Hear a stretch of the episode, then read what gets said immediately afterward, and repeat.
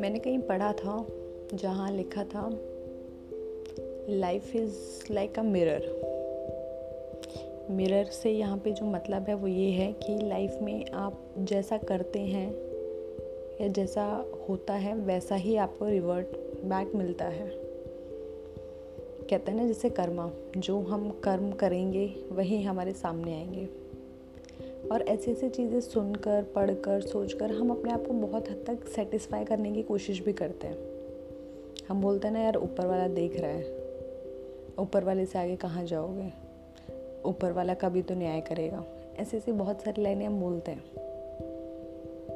But some time कुछ लोगों से मिलकर, कुछ लोगों को जानकर, कुछ लोगों को देखकर ऐसा लगता है लाइफ मिरर तो बिल्कुल नहीं है और लाइफ बहुत ही अनफेयर है।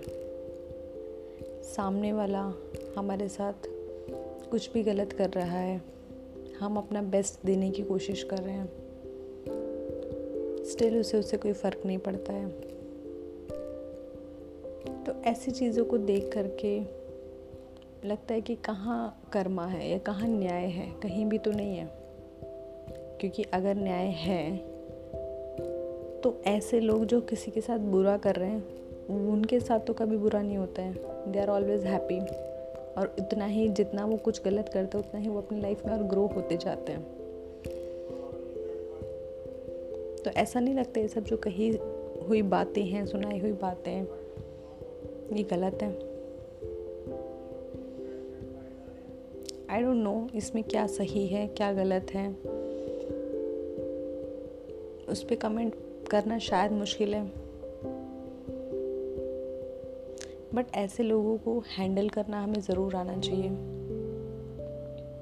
हमें किसी को इतना अलाउ ही नहीं करना चाहिए जो हमारी मेंटल हेल्थ या हमारे इमोशंस को हार्म कर सके। ठीक है, एक चांस दिया, दो चांस दिया, उसके बाद कम्प्लीटली कट ऑफ़ कर देना चाहिए। ऐसे लोगों को अपनी लाइफ में ही नहीं आने देना चाहिए। तो अगर फिर भी हम किसी को आने दे रहे हैं तो यहाँ उसका फॉल्ट नहीं है, यहाँ हमारा फॉल्ट है, यहाँ गलती हमारी तरफ़ से है। अपनी साइड से ठीक रहिए, अपनी मेंटल हेल्थ को ठीक रहिए, रखिए, अपने इमोशंस को सही डायरेक्शन में रखिए। बाकी उसका जो होगा वो देखा जाएगा। क्योंकि उसके साथ बुरा हो, उससे हमें क्या हासिल हो जाएगा? कुछ नहीं हासिल होगा। बुरा लगता है ऑब्वियसली बुरा लगता है, ख़राब लगता है कि किसी इंसान ने हमारे साथ कुछ गलत किया। बट हम ज़रूरी नहीं उसी जैसे बने कि हम भी यही सोचो उसके साथ बुरा हो। बेस्ट ये है, ऐसे लोगों से दूर रहिए। जितना ज़्यादा हो सके, उन्हें अपनी लाइफ का पार्ट मत बनाइए और अपनी लाइफ में आगे बढ़िए। उसके साथ जो होगा, वो देखा जाएगा।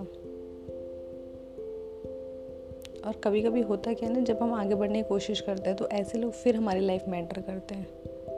फिर वो कोशिश करते हैं हमें कन्वेंस करने की, मनाने की सॉरी बोलने की फगिव करने की। उस टाइम पे अपने आप से एक ही क्वेश्चन कीजिए, क्या ज़रूरी है? वो इंसान या आपकी सेल्फ स्टीम आंसर आपके सामने होगा। और जो आंसर आपको मिले, उसी के साथ आगे बढ़ जाइए।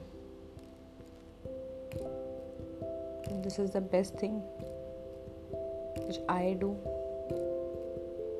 और आप भी कर सकते हैं। तो इसलिए कुछ कुछ चीज़ें हैं जो सिर्फ़ कही हुई हैं।